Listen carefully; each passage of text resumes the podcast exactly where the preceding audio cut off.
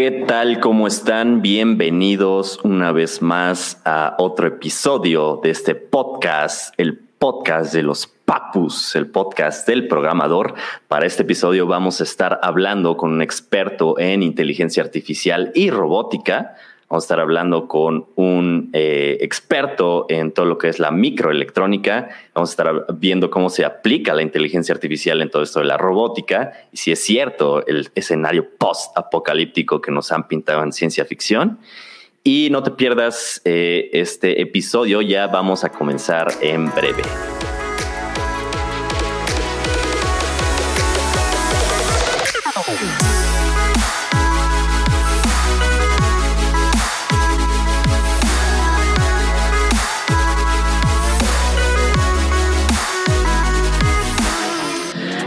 ¿Cómo estás? Buenas tardes. Esta es una edición especial del podcast. Estamos comenzando un poco antes eh, de lo acostumbrado. Te recuerdo que eh, puedes eh, seguirme en todas mis otras redes. También estoy transmitiendo ya en Twitch, estamos transmitiendo en Facebook y en, YouTube.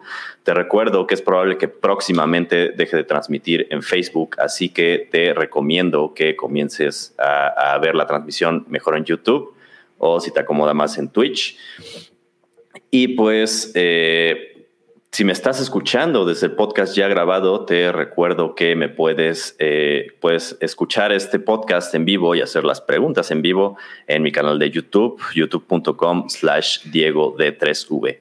Y para este episodio eh, me gustaría presentarles a un queridísimo amigo y un experto en microelectrónica que tiene que ver con todo esto de la inteligencia artificial y eh, la, robótica. Y pues quiero presentarles a mi amigo Leonel Hernández. ¿Qué tal, Leonel? ¿Cómo estás? Hola, Diego. ¿Qué tal? Gracias por invitarme.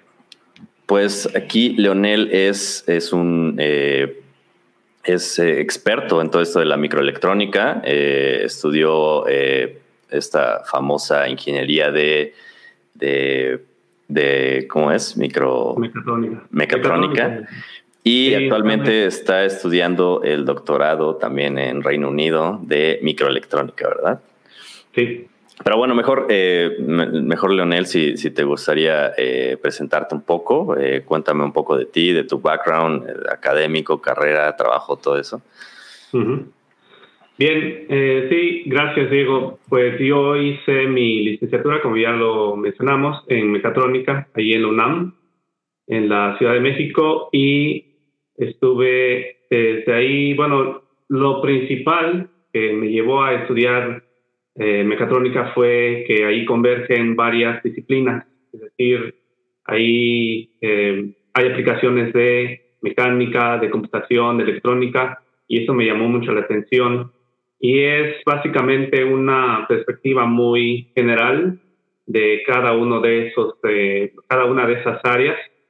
Y es por eso que después de, de, haber terminado la licenciatura, decidí hacer un doctorado en un área mucho más específica que es de microelectrónica, que sigue teniendo muchos, muchas aplicaciones y es muy importante en la robótica. Y bueno, eh, mi doctorado de hecho se llama microelectrónica en áreas de em, confiabilidad crítica o seguridad crítica. Eh, ¿qué, se refiere exactamente esto, esto de la parte, parte crítica en, en, castellano católico? ¿Qué, significaría? Bueno, eh, lo que tiene que ver con seguridad crítica es regido por ciertos estándares eh, en, el, en este ámbito em, se usa mucho el estándar IEEE y también se usa en, bueno, para dar un contexto mucho más, em, eh, digamos, más específico, la aplicación de, podemos encontrar este tipo de ambientes en la industria automotriz, en la industria médica y en la aeroespacial. Y en específico los tres son englobados en una, en una estandarización que se llama IEEE. Y también, bueno, hay números después de IEEE, hay creo que es 86, 68, algo así. y hay otro que es para automotriz que es 26262, que es ISO 26262. Entonces, cada uno de estos de estas áreas y estas aplicaciones cumplen con deben de cumplir con ciertas características, eh, características que tienen que ver con, por ejemplo, el tiempo de reacción del, de la de lo que se le llama también sistemas embebidos, son sistemas electrónicos embebidos en los sistemas más grandes que son como en un automóvil, como en, una, como en un cohete espacial o como en un marcapasos. Entonces tienen que cumplir con ciertas características de reacción, tiempo de reacción, porque están en, un, eh, en una aplicación que no, idealmente, idealizando ese concepto, no debería de fallar. Sin embargo, eh, por eso se estandariza todo y se trata de pasar por un filtro muy minucioso para que los sistemas electrónicos estén constantemente testeando o revisando que todo esté funcionando bien.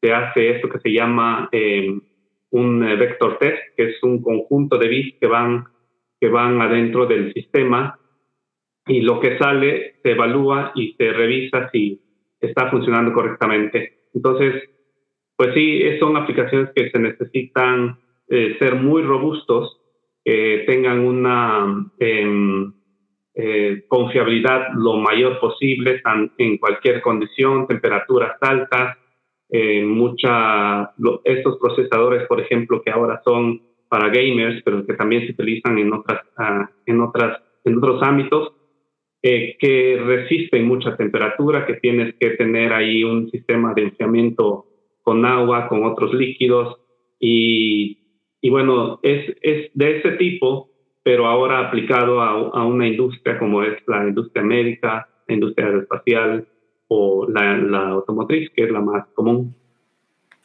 Que supongo eh, tienen cierta, cierta lógica eh, que sean las más aplicadas, ¿no? Digo, en el ámbito de todo esto de la medicina, la aeroespacial, la automotriz, supongo que cualquier simple fallo pues puede provocar muerte, muerte de personas, ¿no? Sí, es justamente lo que se trata de evitar. De hecho, eh, si alguno de tus ah, de la audiencia le gustaría saber un poco más, pueden empezar consultando estos eh, estos estándares que mencioné, como el ISO 26262. Ese especifica eh, en una lista cuáles deben de ser las características de estos microelectrónicos que se usan en, la, en, el, en el automóvil. Y eso eh, hasta actualmente, de hecho, yo en mi primer proyecto de doctorado estuve trabajando en un sistema que se llama BIST, que se deletrea como B, B de bueno, IST, y es, em, es un acrónimo que viene de las palabras Build in Self Test, es básicamente em, construido para su, su autotesteo o su autorrevisión. Y este esto viene desde hace 10, 15 años, pero siempre se está actualizando y mejorando. De hecho, eso es una de las cosas que ahora con la reducción de los transistores que ya están a 7 nanómetros, 5 nanómetros, Intel hace dos años eh, dio esta noticia, gran noticia que para muchos, de hecho también aquí hay mucho de marketing, pero bueno, ah, la cosa es que hicieron transistores ya a tamaños de 7, 7 nanómetros ya están, podríamos decir con mucha simpleza, que ya están a 7 nanómetros de llegar a un transistor de tamaño de un átomo. O sea, es a nada. Claro que para ese paso se necesita todavía mucha, mucha investigación, un, largo camino todavía, pero ya está muy cerca. Entonces, ese tipo de aplicaciones requieren todavía más investigación. De hecho, eh, es es bueno que hagas estas entrevistas para que también la gente conozca qué es lo que se está haciendo en el, en el área de la investigación, de la ciencia y qué oportunidades hay. Yo diría que en esta área todavía hay mucho que explorar, mucho que hacer. De hecho, yo por eso trabajé en ese proyecto en el inicio de mi doctorado, porque fue para mejorar un poquito, y un poquito significa mucho para las industrias, porque un 5% más de ahorro de energía en un chip multiplicado por millones de chips que están en el mundo, eso es ya una buena, muy buena ganancia para la industria. Y también ahora que viene todo esto que se llama Green Computing o todo lo que tiene que ver con la, la, mm, la industria, el, sí, el, el ámbito sustentable, también ahí entran otros estándares que ayudan a que eh, se revise todo el ciclo de vida del electrónico y se pueda reciclar. Todo eso es lo que mm, todavía hay mucho que hacer en, este, en esas áreas. Bueno, y eh, desviándonos un poquito por este tema de los, de los procesadores, ¿tú cómo viste eso de, no sé si, si llegaste a oír que Apple ya planea reemplazar en dos años, al parecer, eh, sus procesadores Intel por los ARM? Sí, lo sé y lo supe un poco antes porque yo también trabajo con ARM. Eh, ARM es, un, es una empresa originaria de aquí, de Inglaterra, y em, hace unos un par de años, si no me equivoco, hace como unos cinco, fueron adquiridos por SoftBank Robotics. Mira, las vueltas que da la vida es bien interesante porque uh, yo trabajaba en una empresa ahí en México, trabajaba en una empresa que eh, pues comerciaba con robots humanoides y otros tipos de robots también, y eh, ellos eh, tenían vínculos con Aldebaran Robotics, que es original, originalmente francés, y estos fueron adquiridos por SoftBank en la misma empresa que adquirió ARM aquí. Que por cierto, ARM inició sus, em, eh, sus oficinas, estuvieron inicialmente en Cambridge.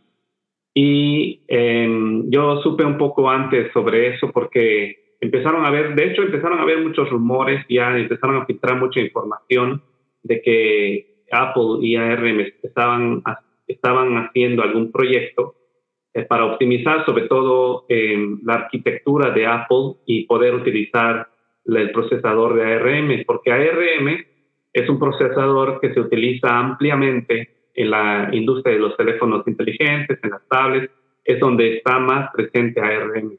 Pero ahora con esta sinergia que están haciendo Apple y ARM, yo creo que va a ser mucho más em, fuerte el impacto, en la presencia de ARM, que bueno, pues ya es de por sí un competidor de Intel.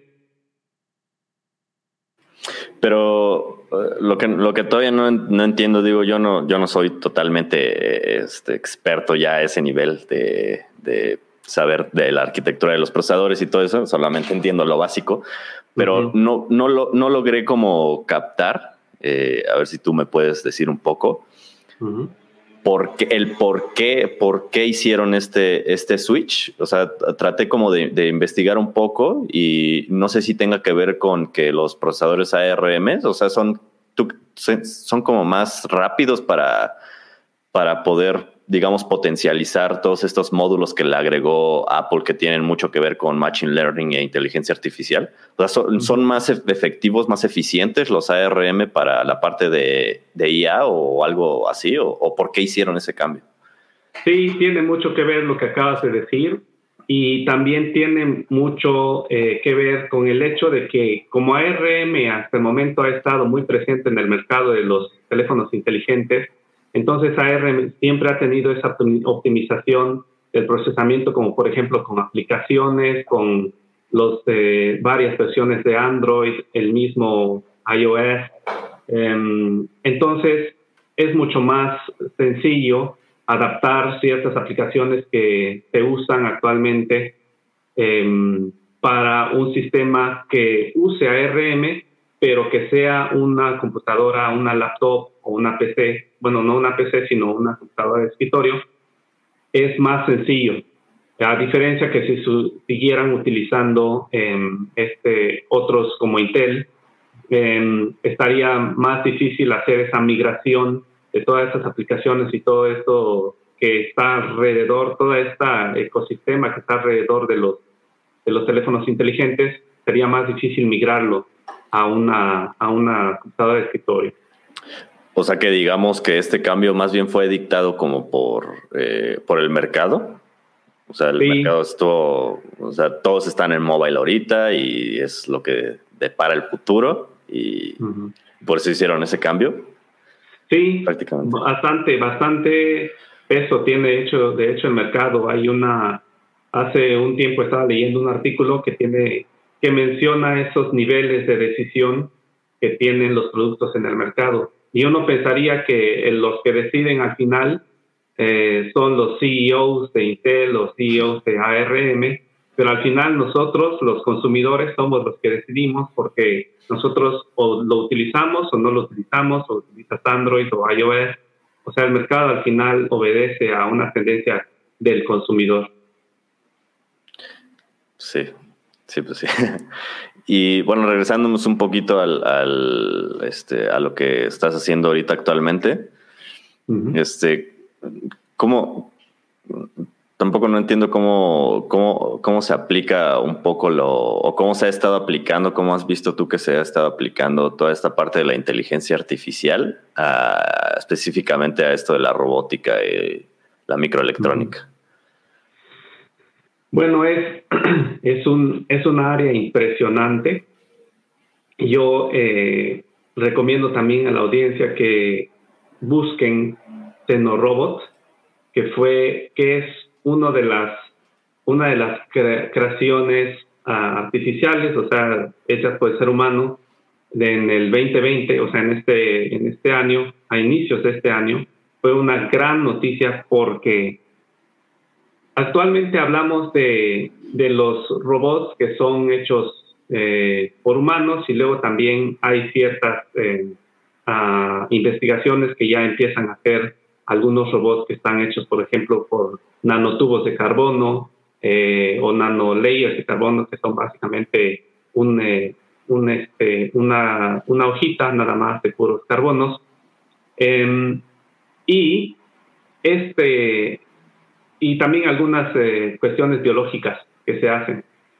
Pero este robot, que es el Xenorobot, está justo en medio. Y de hecho aquí también se, hay como una expresión de cuestiones legales, porque ni es un robot, ni tampoco es un bioorganismo, tampoco es un organismo, pero está justo en medio y está construido por células madre. Entonces, esta, este robot está realmente revolucionando eh, eh, esta, estas aplicaciones de la robótica porque Em, también funciona mucho como si fuera una red neuronal. O sea, va aprendiendo y de hecho ese es uno de los objetivos por, lo que crearon a este robot porque lo que buscan es ver cómo las células cooperan entre ellas. Y también aquí entran otras cuestiones como las cuestiones médicas. ¿Por qué, por ejemplo, una célula empieza a comportarse pues erráticamente y empieza a generar un cáncer? Eh, qué es lo que ocurre ahí y también pues lo impresionante que es la comunicación entre células al final de cuentas y bueno, las células, las neuronas que son eh, imprescindibles y además extraordinarias. Entonces, este robot lo que está explorando ya es un, es un área en donde se está buscando entender más allá de solo hacer robots y que hagan una cuestión específica, que hagan una, que no se trans, transporte en medicina a una cierta parte del cuerpo. Más allá de eso, ahora los robots mismos ya están siendo utilizados para entendernos a nosotros, para entender qué pasa en el cuerpo, para entender cómo se relaciona un órgano con otro, qué pasa con las células. Entonces, esto es una de las eh, de las eh, de los descubrimientos, de las creaciones de este año, aparte de, de la pandemia. Pero es, eso es em, lo que puede leer la audiencia para que vean qué es lo que está sucediendo en este ámbito de robótica e inteligencia artificial. Y bueno, esto entiendo que, que, es como muy reciente. Aproximadamente como cuánto, cuánto tiempo pasa, no sé, por ejemplo, para haber aplicado esto que mencionas, estos últimos avances en la, en la robótica y la medicina. ¿Cuánto tiempo pasa para ya verlos aplicados en, no sé, por ejemplo, ahí en Reino Unido eh, se llegan a ver este tipo de, avances de, esta colaboración entre tecnología y medicina en los hospitales o, definitivamente todavía está muy, muy, muy lejos para verlo ya eh, muy cerca. Sí, bueno, creo que aquí tú y yo y la audiencia seguramente están, eh, saben de, del grafeno. Traigo esto a colación porque para responder esta pregunta de cuánto tiempo más o menos pasa, el grafeno tiene que serán más de cinco años, aproximadamente cinco años, que fue noticia, que fue algo que causó mucho revuelo, que toda la gente se emocionó, pero hasta ahora no hemos visto una aplicación concreta del grafeno. Lo que yo sé del grafeno hasta ahora es que están, ya hay una empresa que está vendiendo estos eh, cargadores para celulares que están hechos con grafeno. Bueno, es un mix, de hecho, es un mix de grafeno con, con silicio, pero estos, em, estas aplicaciones ya se empiezan a ver como entre 5 o 10 años. Y ahora lo que comentas de cómo se vive aquí la aplicación de la inteligencia artificial o en los hospitales, pues también ha sido un muy paulatino, muy paulatino, despacio, porque también hay muchas cuestiones que tienen que ver con el asegurar que esa inteligencia artificial no va a fallar en algo. Porque, por ejemplo, ahora lo que sucede con Tesla es que ha habido mucho revuelo también porque han, han habido accidentes y que la gente dice, pues esto se pudo haber evitado si no fuera porque lo está conduciendo o lo dejaron conducir a una inteligencia artificial. Y de hecho, eh, en esta área también Google, sabes que Google también está muy metido ya con las cuestiones de autos, eh, vehículos autónomos. Entonces, sí lleva tiempo aquí. En Inglaterra todavía no se ve mucho eh, la aplicación de inteligencia artificial en la medicina, también porque hay una resistencia enorme por la misma industria y la gente también confiar en un robot ahí que te esté atendiendo. Lo que sí sé es que hay algunas aplicaciones que ya están haciendo en algunos hospitales y de hecho ahora también con esto de la pandemia eh, ya hay un filtro médico, un filtro médico que es conducido por la inteligencia artificial, en donde se revisa si tú realmente estás enfermo o qué tienes, o si realmente necesitas a un médico. Eh, también seguramente ya has visto, no sé si mm, te ha tocado que en los bancos ahora también usan una inteligencia artificial para responderte las llamadas, para reconocer tu voz, para hacer este filtro de seguridad. Y regresando a lo que estamos viviendo actualmente de la pandemia, es que eh, hay, yo le recomiendo también a la audiencia una, una página, una aplicación que se llama, eh, que está en Canadá, que se llama Blue Dot. Eh, es la CEO, creo que se llama Leslie, algo así. Pero ellos están haciendo una, están aprovechando la inteligencia artificial para revisar los tweets los tweets y lo que la gente publica en redes sociales para ver si están enfermos o no. Y de hecho, ellos avisaron antes de que la, pandemia llegara así al full, al 100, ellos advirtieron que realmente había un nuevo, pues una nueva enfermedad. Sin embargo, pues eh, también por esta misma integración que todavía no está cerrada, concluida entre la inteligencia artificial y las, las aplicaciones actuales, que todavía no hay esa sinergia completa, pues la OMS no les hizo caso.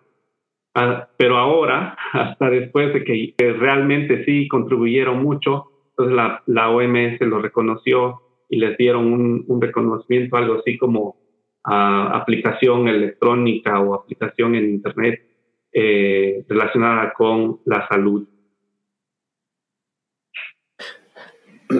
Sí, o sea, entiendo que está esta como parte del que, que o sea, no, no, no, se ha visto como una aplicación directa por el miedo, ¿no? El miedo, de la, el miedo humano que tenemos acerca de, de, lo, de todo esto, de la inteligencia artificial, la robótica.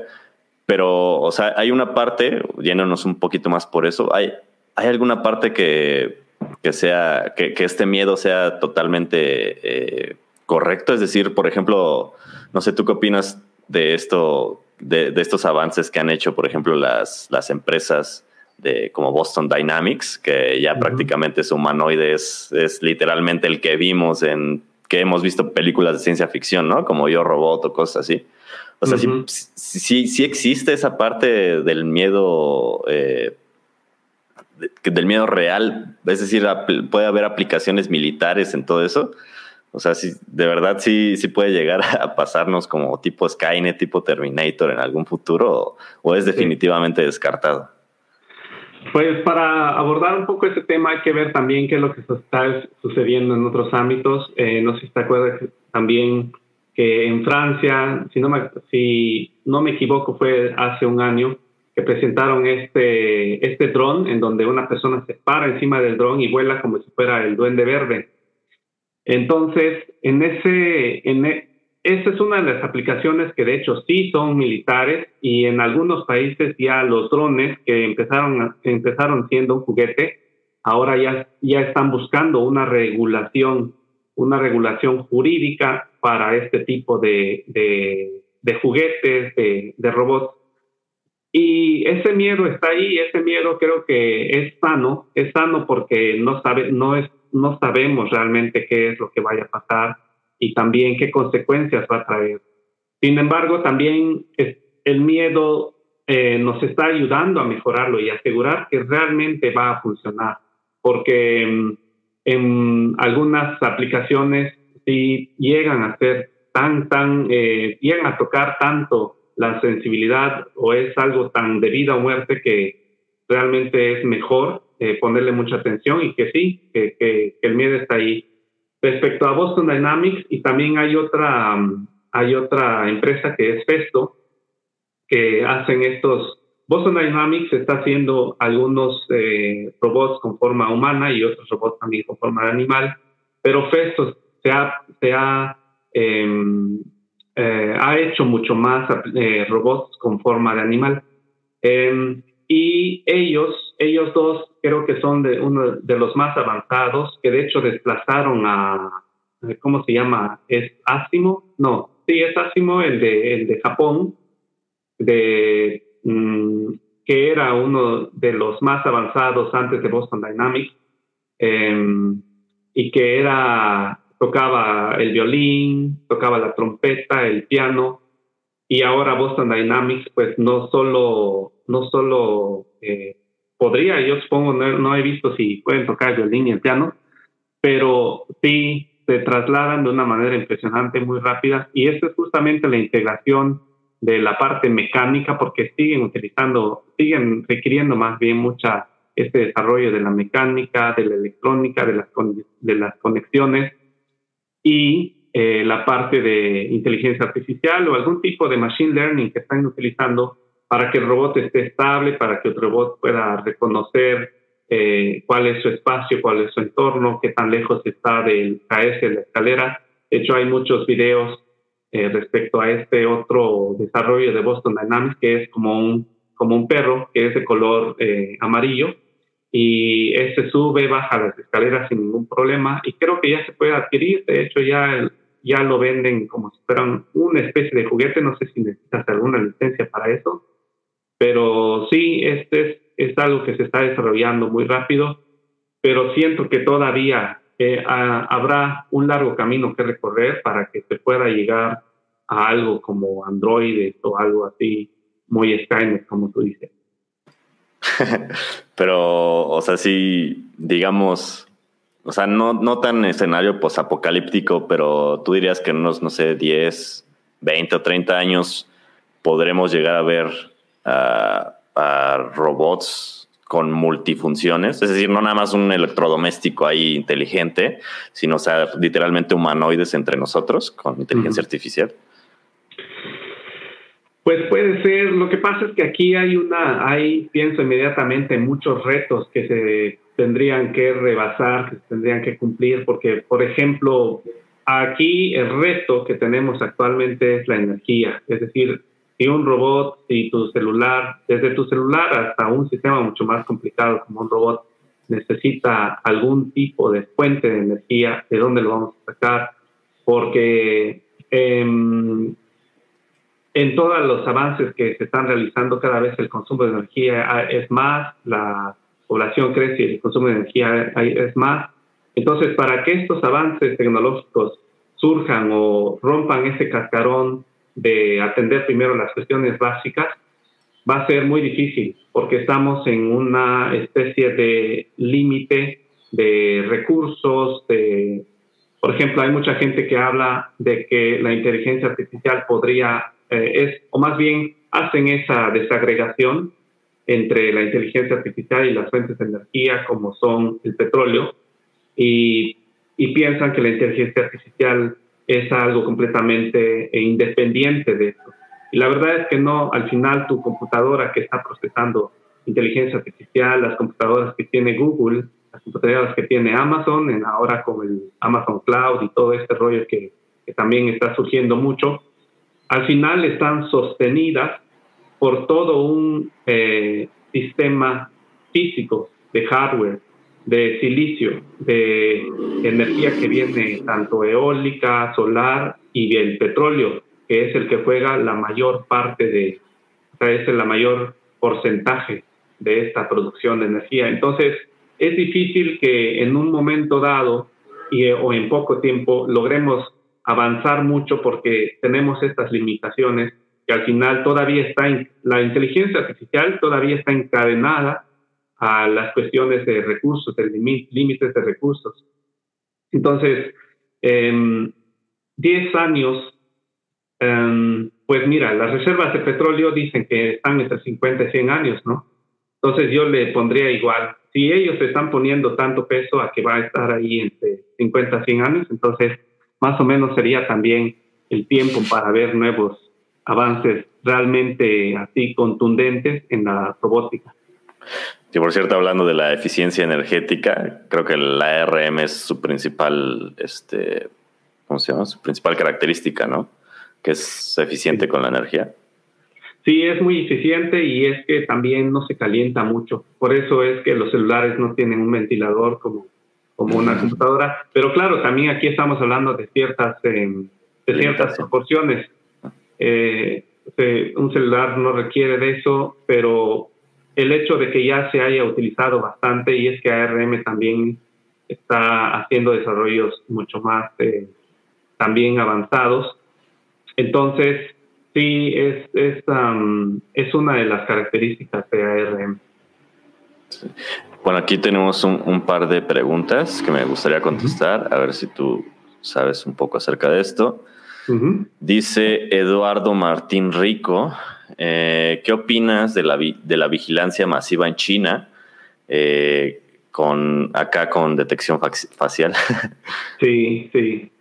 y por cierto, no solo en Chile, ¿no? En China, ¿no? Por ahí yo llegué a leer un artículo donde creo que incluso Amazon estaba haciendo una especie de, eh, trato con la policía de, Estados Unidos para también implementar eh, cámaras de reconocimiento facial en las zonas rojas de, creo que de Nueva York o algo así. ¿Tú, qué has escuchado acerca de, todo este, este esta, esta aplicación eh, un poco macabra de todo esto de la, de reconocimiento facial? que es la invasión completa de la privacidad. Esta es una de las cosas que los seres humanos valoramos mucho y el hecho de que alguien más esté viendo lo que haces o sepa todo de ti. De hecho, hace unos años también, como unos tres, ah, ah, hubo unas eh, conferencias em, y artículos que decían, eh, Google puede predecir dónde vas a estar mañana a las 3 de la tarde. Entonces, em, sí, en China esto es muy masivo, sobre todo también por el sistema político que tienen. Entonces, eh, yo tengo algunos colegas que son de China y algunos están de acuerdo, que, es, sí, es impresionante, hace pensar que es muy raro cómo van a estar de acuerdo con eso, pero también hay otros que están en completo desacuerdo y creen que no, que eso no ayuda en nada más que para estar controlando a la gente.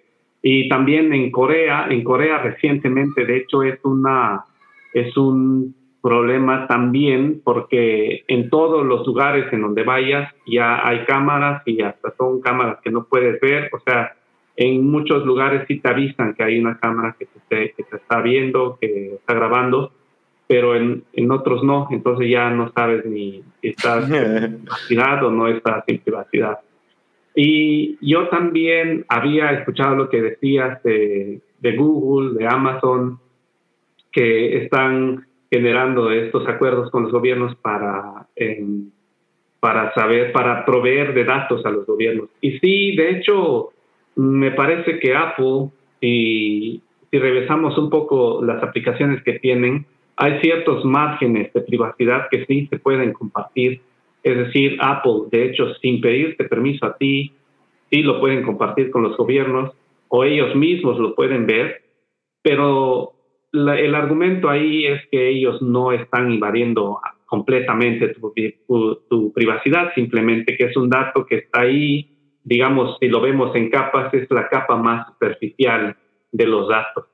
Entonces, sí, sí lo hay. De hecho, nosotros mismos, tú que usas Android o que usas Google, por simple, por simple Google Maps, ahí cuando de repente, después de unos días, ves todo tu recorrido, que dónde le has dado like, dónde has comido, salen sugerencias. Entonces, sí, es, es en gran parte una ayuda, es decir, son unos asistentes pero al mismo tiempo también empieza a entrar esta, esta discusión de que si es o no ético, si es o no conveniente. Algo así como son gratis, pero te, te cobran con tu privacidad, ¿no? Sí, exacto. De hecho, así es como empezó Facebook. O sea, la gente decía, oh, es gratis, ahí compartes, ahí ves videos, fotos. Pero pues el producto, más bien el intercambio eh, comercial eres tú. aquí, hay otro comentario de Johnny RS que dice, los países del occidente usaron el reconocimiento de temperatura y del estado de la de mascarilla, de la mascarilla como prevención del contagio, por lo que ¿por qué en Latinoamérica no estandarizamos esas implementaciones? Nos evitaríamos tantos gastos y recursos y exponer a nuestro personal. Pues sí, no creo que también está esta, como menciona Johnny RS, eh, que hay, que por ejemplo, el tema de reconocimiento facial, las cámaras y todo eso, también hay como aplicaciones que han sido en, beneficio, ¿no? De la sociedad. Pero también están los casos extremos, como aquí, que pues supongo que no, no existen, ¿no? O, o, tú conoces algún caso de que hayan querido implementar reconocimiento facial, por ejemplo, aquí en algún país de Latinoamérica, en México algo así. No, no, no como tal reconocimiento facial, eh, que sí requiere una gran inversión porque necesitamos mucha infraestructura. Eh, en México todavía se necesitan mucho, muchos puntos de acceso, por ejemplo, a Internet. Es decir, sí se requiere una inversión muy grande, gigantesca, para con el tamaño del país de México poder crear esa infraestructura. Eh, tal vez no eso de, de reconocimiento facial, pero sí el reconocimiento, eh, perdón, el, la, la, colección, la recolección de datos que tienen que ver con la, el posicionamiento de las personas, en, por ejemplo, en un supermercado o en un mercado eh, tradicional. Em, al menos puedes ver en puntitos dónde está más concentrada la gente eh, y con eso también se puede tener, extraer ciertos datos de comportamiento y la gente realmente se está quedando en sus casas que llevan al final a crear ciertas eh, políticas de, de, salud, políticas de, de, comportamiento ahora con esta, con esta pandemia. Y es hasta ahí en donde yo he visto que ha habido algunas aplicaciones en, en Latinoamérica. Muy bien. Y pregunta también Johnny, eh, dice, escuché que la inteligencia artificial va a preservar la historia humana. ¿Es cierto esto? Eh, supongo que se refiere a, que pues como la inteligencia artificial es, digamos, va a durar más que nosotros y va a conservar ahí. Sí, creo que esa pregunta todavía puede ser refinada, pero más bien eh, yo la abordaría desde varios puntos. Una es, como tú dices, si la, inteligencia artificial va a preservar la historia humana como un, como un siguiente eh, no sé, ente evolutivo, eh, o como también pues una simple, eh, un, simple sistema que esté acumulando la información, porque por ejemplo Google o ahora en el mismo Internet, Wikipedia también, es, es una cantidad masiva, impresionante de información que hay ahí. Y que al final todo esto que está ahí representa todo lo que somos la, la raza humana toda, todo lo que se ha generado ahí. Recuerdo, de hecho, esta escena de Quinto Elemento de esta película, en donde la chica ve todo lo que ha pasado, las guerras, las bombas, lo bonito también, los poemas, y todo eso estaba eh, siendo visto por medio de una pantalla. Entonces, sí, yo creo que los grandes ejemplos de estas empresas gigantescas como Google y Amazon sí tienen servidores impresionantes que guardan muchísima información. Entonces, en ese sentido, sí, en ese sentido, sí necesitamos también, además de nosotros, para saber a dónde vamos, hay que saber la, la historia, de dónde venimos. Y de hecho, actualmente muchas bibliotecas ya están en línea, más ahora con esto de la situación en la que vivimos, muchas universidades han eh, abierto, han eh, dado eh, acceso a sus libros, a sus bibliotecas, a la gente en general. Y muchas veces también la información, alguien aprende muy bien de algo viendo cosas en Internet. Entonces, sí, definitivamente ahí está ya la, información, la historia humana. Muy bien, aquí hay más preguntas de Eduardo. Dice, ¿crees que eventualmente los electrónicos tengan un TPU integrado o más bien los modelos van a ser preentrenados y enviados al cliente? Esa es eh, una pregunta que a, mí me, cae muy bien porque yo justamente empezando a utilizar un FPGA, que es, Skilled Programmable Gate Array, que una forma de verlo, de entenderlo, es que actualmente nosotros, tú haces una aplicación y lo subes a Android o a, la tienda de, Apple y ahí la gente lo descarga. Entonces eso es, digamos, la flexibilidad que tiene actualmente el software. Pero ahora, lo que está empezando a suceder y empezando a explorarse es que eso suceda con el hardware, que tú tengas una tarjeta madre o un CPU, bueno, ya integrado todo, y que puedas eh, programarlo para cambiar el hardware, cambiar la arquitectura, lo cual sería todo un, un boom de nuevo, porque si ahora hay millones de aplicaciones, porque el, el software se volvió muy flexible, ahora imagínate qué pasaría si el hardware también se vuelve flexible, que tú puedas eh, codificarlo. De hecho, ya hay, eh, esto es lo que significa FPGA, porque FPGA es una matriz de transistores o de, de gates, más bien son, em, son transistores ya acumulados en una tarea específica como AND, OR, NOT. Entonces, esos elementos se forman una matriz y tú entras a un tipo de, a, un código que se llama Verilog y eso, ese código, ahí empiezas a, a poner, no sé, aquí quiero que se forme una, una suma, que se haga esta función, que son funciones lógicas, y todo eso va a seguir em, mejorando y va a seguir eh, evolucionando. Y ahora, de hecho, mucha gente ya empieza a hablar de RISC-V, que es una, que es una arquitectura, pero RISC-V ya empieza a tener muchas funcionalidades, funcionalidades más allá de las FPGA RISC-V yo considero que es el futuro, más allá de las tarjetas madres que actualmente tenemos, porque sí, también ahora los gamers puedes ver en las computadoras que ya puedes desmontar el procesador y poner uno nuevo.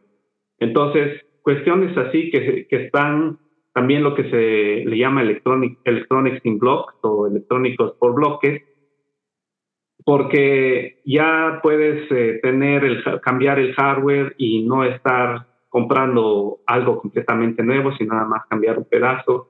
Y cuestiones así van a empezar a estar sucediendo. Entonces, lo que pregunta Eduardo, yo creo que en efecto esto va a empezar a, pasar.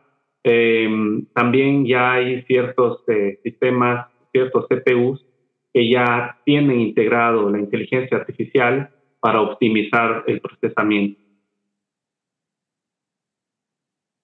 Y de hecho creo que es eh, Apple está haciendo mucho de eso al respecto, ¿no? Ya todos sus, eh, sus propios procesadores integran un montón de módulos ya con, con, inteligencia artificial y todo eso, ¿no? Sí, exacto. De hecho, desde muy al principio, cuando empezaron con Siri, que podríamos decir es lo más superficial que podemos ver de inteligencia artificial, porque cuando ya te vas a hardware, ya empieza a ser mucho más técnico. pero Siri, Alexa de Amazon, el Google, no sé cómo se llama, que, que salió también hace poco, em, sí, ya es una, ya empezamos a ver inteligencia artificial ya integrada a nuestra vida cotidiana, eh, a que compras una computadora y ya sabes que va a venir con algo de inteligencia artificial. Y sí, cada vez más, cada vez más eh, presente. Aquí está otra pregunta de Eduardo, eh, que es un poquito de lo que hablábamos acerca hace rato, me parece. Dice, mi pregunta más bien es, ¿debería de haber un instrumento que evalúe el uso de la inteligencia artificial?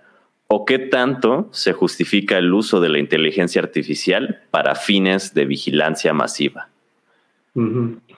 Bueno, ese instrumento yo creo que cuando mencionas la palabra instrumento, creo que también tiene muchas aristas, tiene muchos eh, elementos que, que analizar, que revisar, porque va desde, desde un instrumento como tal, algo físico, algo como hardware, hasta cuestiones de, de, de intellectual property o también de cuestiones legales, o sea que todo en conjunto funcione para que realmente se haga una evaluación que, que concluya si utilizamos o no inteligencia artificial y dónde lo utilizamos y dónde, dónde no, dónde sí.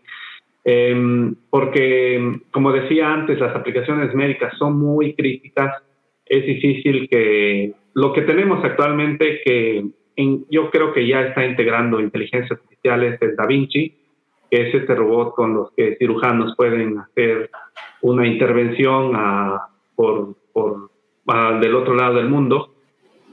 Y esas son algunas cuestiones que sí se están haciendo y creo que ahí podríamos decir que la utilización de inteligencia artificial para salvar vidas es un sí, es un, deber. Pero más allá de eso, habría que siempre em, incluir un análisis robusto de cuestiones legales para que llegue a funcionar. Sí, totalmente una discusión ética y moral, ¿no? Que de hecho hay, por ahí había escuchado opiniones divididas, ¿no? Entre los grandes como Bill Gates y Elon Musk y todos esos, ¿no? Tienen opiniones al respecto. Sí, exacto. De hecho, bueno, ya sabemos la referencia clásica de Isaac Asimov, pero también le recomiendo a Eduardo, a tu audiencia, que lean libros que estén escritos o que tengan como autor a John McCarthy. John McCarthy en 1955 hizo una lista, dio una conferencia en donde presentó las primeras, eh, los primeros indicios, los primeros digamos, eh, lineamientos de la inteligencia artificial. Entonces la audiencia puede consultar eso. Claro que también está Jack Copeland, que también eh, es Copeland, um, que también uh, en esos años 50, 60 fueron los eh, pioneros en esta área de inteligencia artificial y empezaron a presentar muchos lineamientos de qué es lo que debería de conocerse, definirse como inteligencia artificial. Que por cierto, eh, aquí sacando mi, mi, este, ¿cómo se llama? Mi, mi evangelismo. Eh, luego les, les digo mucho, bueno, les he metido en los videos, algunos, no sé si se los han quedado a ver todos, pero luego llego a mencionar, por ejemplo, eh, eh, acabas de mencionar que el autor, eh, este John, John McCarthy, ya escribía inteligencia artificial hace bastantes años, ¿no? Y de hecho un dato interesante y, aquí un, secreto, bueno, que al menos es lo que yo pienso, eh, investiguen bastante acerca del lenguaje Lisp. Y, y, todo lo que de hecho escribió John McCarthy. John McCarthy también fue el creador de este lenguaje Lisp. Siento, yo siento, yo siento que el lenguaje Lisp va a ser el último, el último lenguaje de programación. Así que echen un ojo, por favor. Sí, echen un ojo también. Ah, seguramente has visto las tendencias por ah, y más, más que nada tú, que eres programador, eh, has visto esas listas de los lenguajes, los lenguajes para, eh, no sé, tener un trabajo en el mercado, los lenguajes más populares, los 10, los 20, y bueno, sí, sí, Lisp, de hecho hay algunas integraciones de Lisp en Python y también ahora con esto de Google Cloud y Amazon Web Service también está creciendo mucho. Entonces, todas, todas esas máquinas virtuales o las nubes en donde se accesa, muchos corren con Unix, que por ejemplo mucha gente diría, ¿qué? ¿Unix todavía existe? Pues sí, eh, los bancos también utilizan Unix Em, Unix, eh, Linux y bueno, Lisp, son muchos eh, de mucho de lo que de nuestro mundo virtual digital se sostiene por esos en el lenguajes que iniciaron desde hace mucho. Sí, y de hecho, curioso que, por ejemplo, el lenguaje Lisp tiene más de 50 años y es el único que no ha sido totalmente destruido. Y bueno, aquí hay otra una pregunta, otra pregunta más de, Eduardo, que dice eh, que si has leído el libro de Hitchhiker's Guide to the Galaxy. ¿Has leído ese libro? Y si sí, ¿qué opinas? No, no lo he leído, no he tenido oportunidad. Sí, tengo muchos libros que, que quisiera leer. Eh, le diría a Eduardo que sí, lo voy a revisar, es una de las cosas que, me gustaría hacer. Como nada más, como otro dato, eh, la vida como un, como un doctorante es que ya ni te acuerdas qué libros lees, porque lees muchos libros y lees sobre todo, sobre todo consultas muchos artículos. En, en algún momento escuché un término eh, que se refiere a en las orillas, eh, el término es las orillas del conocimiento. Es decir, si, si uno empieza a pensar qué es lo último que hay en un tema específico, bueno, pues lo último que hay en un tema específico son las publicaciones científicas. Las publicaciones, claro que las que son arbitradas, porque hay algunas que no las son y no son de calidad. Entonces hay que tener cuidado también con eso, porque ya una vez que entras en un mar de información, pues es muy difícil que tengas una guía adecuada. Pero sí, lo que más leo son esos. Yo sugeriría a Eduardo eh, y a la audiencia en general que busquen, hay algunas ahí en Google Scholar, por cierto, que es una que es un reservorio, que es una es una biblioteca que contiene, es un contenedor de muchas eh, publicaciones científicas y el tema que les interese, porque el tema tiene que ser específico y digo que tiene que ser específico porque solo así vas a llegar a ver cuál es, cuál es la orilla de, de ese tema, qué es lo último que se, ha, que se ha escrito y el recorrido que ha tenido ese tema en la historia. Entonces sí, también recomendaría a todos que, que lo hagan, que, que vean esos artículos. Excelente. Y aquí hay otra pregunta de Johnny RS que dice, ¿cuáles son las mejores aplicaciones de salud que nos puedas comentar? Gracias y éxito a los dos. Ok, pues está el que mencioné que se llama Blue Dot, que es una aplicación que actualmente está muy presente por la cuestión de la pandemia y que es esta aplicación que revista, eh, que hace una especie de diagnóstico de acuerdo a lo que estás tuiteando. Em, más bien, más que tal vez eh, este Johnny se refiere a que él lo baje a su celular y que lo use, eh, pero esto que el de Blue Dot de, estos eh, canadienses es más con esa intención de entender cómo se está aplicando la inteligencia artificial a la salud y aplicaciones médicas que ellos puedan descargar. Yo creo que hay muchas, muchas, muchas. Hay, es muy difícil decir cuál. Eh, y también hay estos, ah, hace poco eh, escuchaban, no sé si también la audiencia conoce a Enrique Ganem, que es un divulgador de la ciencia, que es originalmente biólogo, pero hace publicaciones muy seguidas de, la ciencia. Y él em, hablaba sobre estos em, dispositivos que te pones en el dedo, dedo y revisa cuál es tu cantidad de oxígeno que tienes. Y ahora ya se pueden comprar. O sea, antes era como algo impensable poder medir tu oxígeno en casa, el, oxígeno de, concentración de la sangre, me refiero. Y antes eso era impensable y ahora ya puedes ir a algún supermercado y comparte esto y ponerte en el dedo y ver si todo está bien, como un diagnóstico, como una revisión inicial. Excelente, excelente. Bueno, y creo que esa es la última pregunta de los comentarios. Eh, todavía nos quedan un par de minutos más.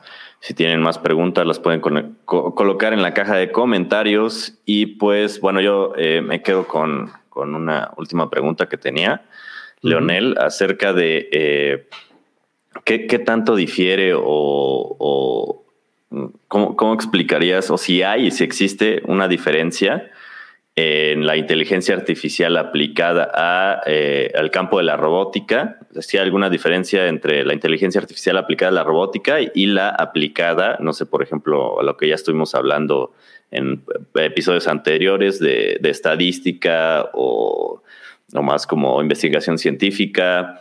O sea, ¿existe alguna diferencia entre sus aplicaciones? ¿Una es más complicada que otra? ¿Es exactamente lo mismo? ¿O qué diferencia hay entre estos campos? Bueno, antes de llegar a esa respuesta, me gustaría mencionar algunos, algunas de las aplicaciones que existen y que, bueno, la gente muchas veces no sabe, no sabe que ya está involucrada en estas aplicaciones o en estos estudios de inteligencia artificial o desarrollo más bien de modelos de inteligencia artificial. De hecho, hace desde, no sé cuál es tu recuerdo más antiguo de los CAPTCHA del más antiguo, pues el, el, que eran letras y las líneas ahí cruzadas al loco y tenías que escribirlo, ¿no? Sí, que eso hace como unos 10 años o más que se empezaron a utilizar.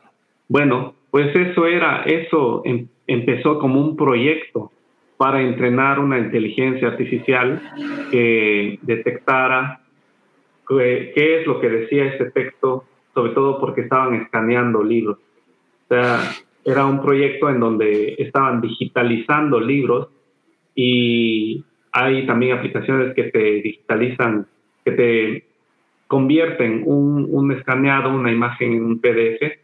Entonces, en esos años, cuando empezaban a digitalizarse los libros, las cosas, eh, esta organización lanzó esta campaña.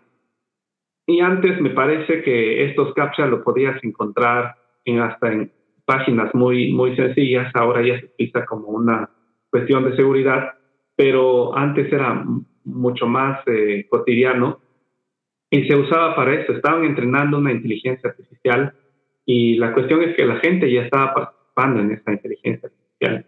Y ahora siguen habiendo proyectos así. Hay, hay proyectos, por ejemplo, que tienen que ver con em, el entendimiento de cómo funciona el cerebro, hasta juegos hay. No sé si has visto estos juegos que son como el de la serpiente que estaba en Nokia antes. Pues ahora lo juegas en línea y aprende cómo se tiene relación con eh, algunas investigaciones que se están haciendo respecto a las bacterias, eh, cómo se reproducen las bacterias, qué patrones siguen, esa la misma aparición de los mm, de los obstáculos en los en los juegos pues ya eh, tienen que ver con una, o sea, en el, en el otro lado hay una investigación detrás que está revisando, que está utilizando más bien esa plataforma para generar un modelo de inteligencia artificial. Entonces, con, en, esa es una de las características que tiene la, el software, la inteligencia artificial aplicada a software, que es, puede llegar a una escala masiva muy grande y de una manera muy rápida.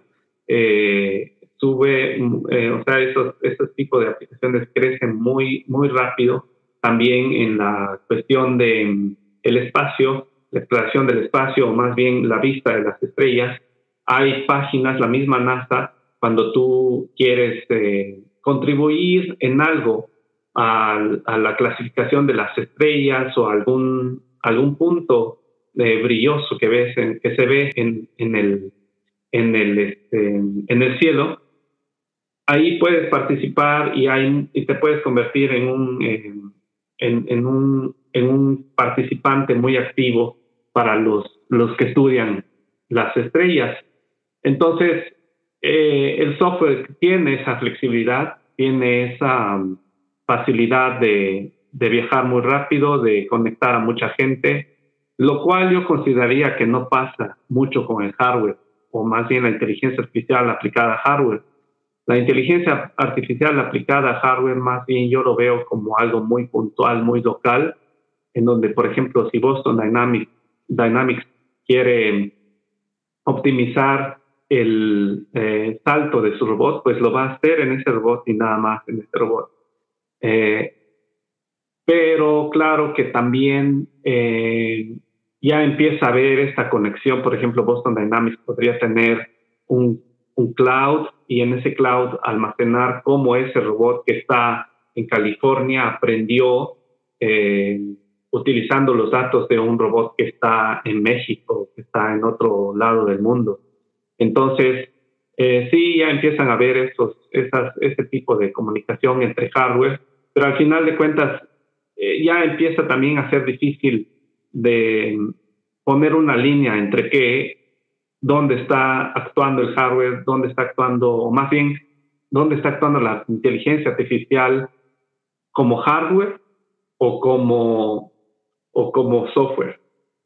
Entonces ya empiezan a, juntarse mucho. Y lo que te decía de hace rato del este, este no robot, porque esto es muy diferente. Ahí sí hay, o sea, células madre que están siendo eh, utilizadas como un, como un ente ya formado. Y ahí sí hay una combinación, ya ahí no sé si decir si esto es, por eso justamente es muy controversial este nuevo descubrimiento, porque ahí, ¿dónde está el software? ¿O dónde está el hardware si son células madre? ¿O el software si este no, no tiene un dispositivo ahí conectado? Entonces sí, ya empezamos a ver algunos indicios de a dónde va, dónde va la inteligencia artificial pero lo primero que diría es que esa es la diferencia que había, que era más notable años atrás entre el software que es muy flexible, que junta mucha gente muy rápido, y el software que es, perdón, el hardware que es muy puntual. O sea que digamos que, o sea, seguirían en su, le harían como, digamos, honor a su nombre, ¿no? o sea, supongo que es que sí, el software pues, es soft, ¿no? Es flexible, es como más, digamos, fácil, entre comillas, implementación o la flexibilidad y todo eso. Y como dices, entonces en el, en el hardware, pues sí, la inteligencia artificial aplicada, pues sí es, sigue siendo, pues dura, ¿no? Menos flexible, más, como dices, puntual. Sí, es que, por ejemplo, un, uno de esos eh, pedazos de metal que tiene cualquier robot de Boston Dynamics pues no va a cambiar, va a seguir siendo ese pedazo de metal por, por todo el ciclo de vida de ese robot. En cambio, el hardware, esa es la cuestión, que el hardware está cambiando, perdón, el software está cambiando constantemente, está aprendiendo, está mejorando. Entonces, mientras no cambies, mientras no reemplaces ese brazo o esa pierna de ese robot de Boston Dynamics, entonces va a seguir siendo igual. Claro que ya empieza a haber como esta sinergia porque tal vez el robot posteriormente ya empiece a dar ciertos, ciertas alertas a, a, los, a ese mismo hardware y decirle al dueño, hey, necesito ahora con el terreno al que siempre me llevas, pues necesito, no sé, unos tapones en tal lugar de, de la, del hardware, algo así, que esté dando ciertas alertas, porque de hecho esta es una de las cosas que yo busco en en mi investigación, porque estamos tratando justamente de que haya alertas tempranas en este tipo de aplicaciones, en este tipo de ah, electrónicos que se usan en, confiabilidad crítica o seguridad crítica, porque actualmente eso es lo que demanda, eso es, eso es lo que demanda la, industria, la gente, eh, la gente cuando de repente la tarjeta de su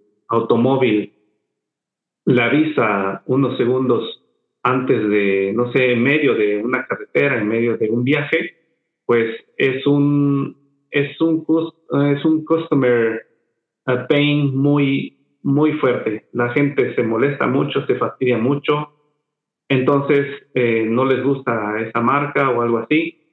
Entonces sí, el mercado y los consumidores lo están demandando.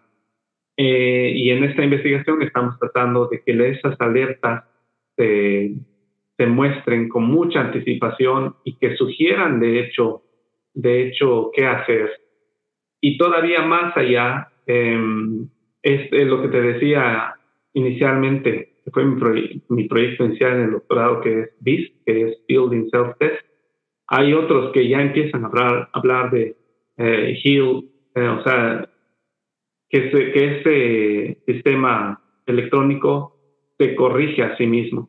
No solo se hace una, un testeo, una, una revisión, sino ahora también se corrige a sí mismo. Entonces esos son los sistemas que ya empiezan a aparecer. Y sí, eso, de eso es lo que vamos a hablar más en el futuro. Excelente, perfecto. Bueno, ya nada más eh, una, una, pregunta más que eh, hago a todos los que llegan aquí invitados al programa.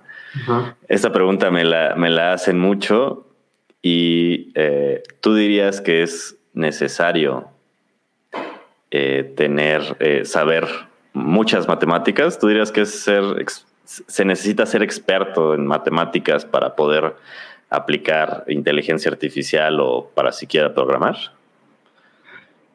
Pues dijiste la palabra clave, aplicar. si quieres aplicarlo, no. Es decir, tú como programador no tienes que saber de un algoritmo específico de redes neuronales o no sé, esto que se llama vector machine.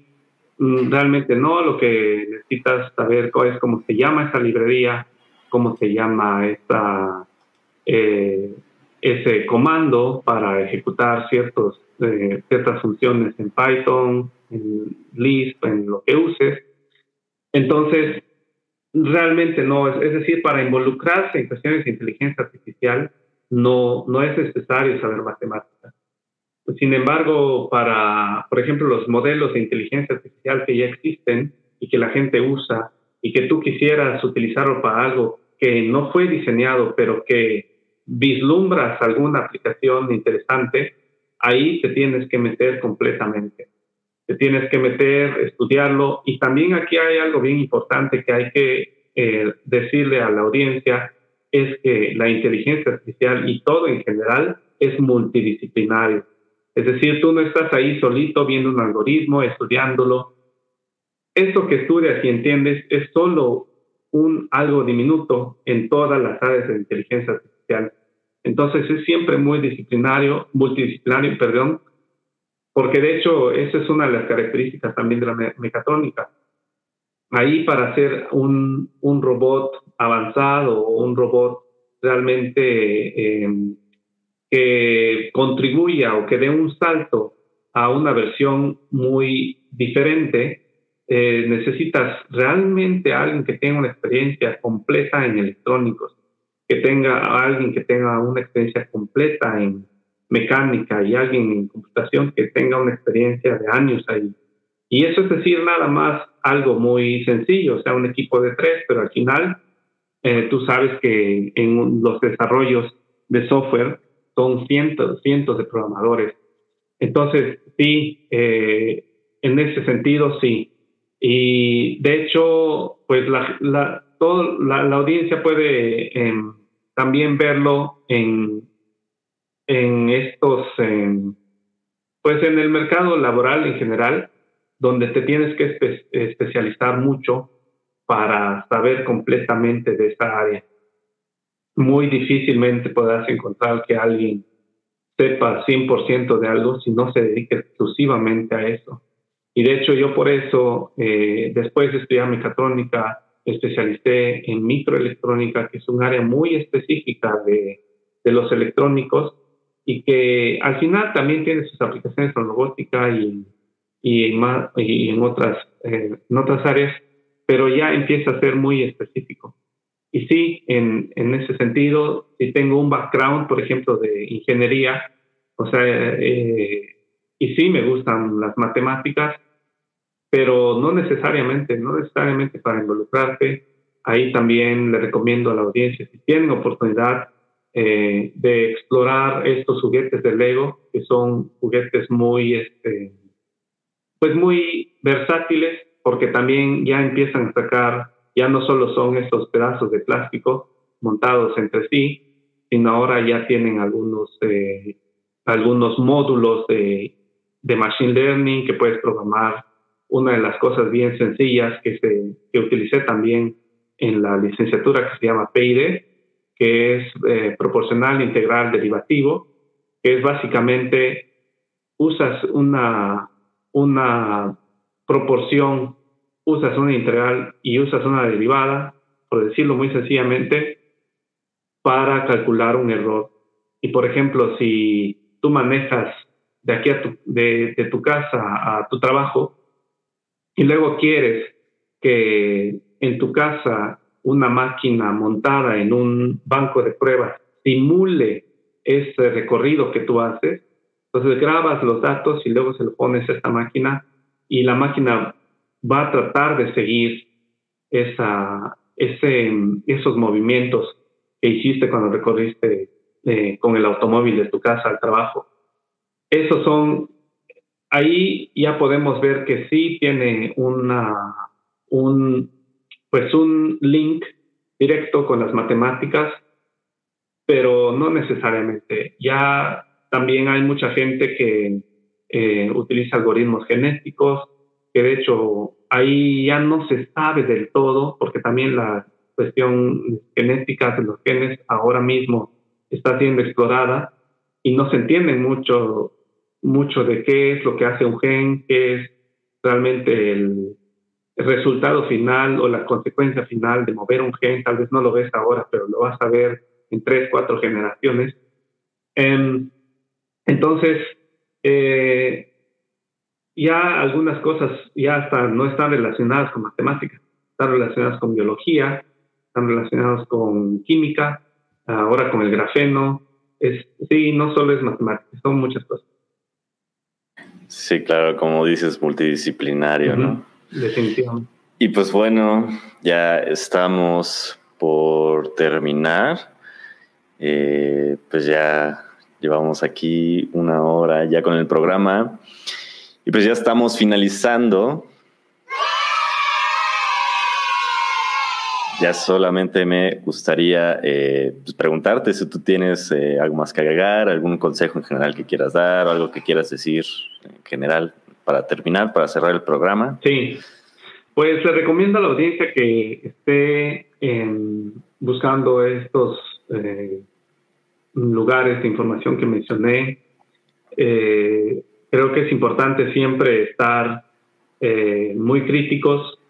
Es bueno emocionarse respecto a los avances tecnológicos, pero también siempre mantener una, una mirada muy crítica, muy tratar de que al final la crítica va a ayudar, va a ayudar la forma que sea, va a ayudar a que ese sistema tecnológico o este, por dejarle en una palabra, que a esta tecnología mejore, avance, se asegure que sí funciona, se asegura que no va a dañar, que va a estar bien. Y, y también les recomiendo a la audiencia que visiten una página que se llama eh, Nesta, que es como Nest, como nido, en donde vienen eh, entrevistan a 12, a 12 personas muy renombradas en inteligencia artificial. Son principalmente mujeres que también eh, ahora están teniendo mucha, mucha presencia en las áreas de la tecnología y están impulsando también bastante. Entonces ahí están, ah, ahí involucran a gente que estuvo eh, presente en los desarrollos de Amazon, de Alexa, de todas estas cuestiones de inteligencia artificial, la misma CCO o CEO, me parece, de Blue Dot, ella misma, con, que vean qué es lo que está sucediendo actualmente, traten de, hay algunos canales también ahí de YouTube que luego hacen videos muy, muy educativos para que tampoco la ciencia les, se les haga, o más bien toda esta cuestión de electrónicos y robótica e inteligencia artificial, no se les haga tan difícil de entender y también se les haga más bien divertido de interactuar, de aprender de Perfecto, excelente. Muy bien, pues eh, ya con esto eh, cerramos. Les agradezco mucho que se hayan quedado hasta el final, que nos hayan acompañado a otra emisión más de este podcast, el podcast del programador. Y eh, muchas gracias a, los que estuvieron aquí con sus preguntas. Muchas gracias Eduardo y Johnny. Muchas gracias a ti, Leonel, por haber estado aquí y compartirnos un poco eh, o mucho acerca de, todo esto de la inteligencia artificial y la robótica.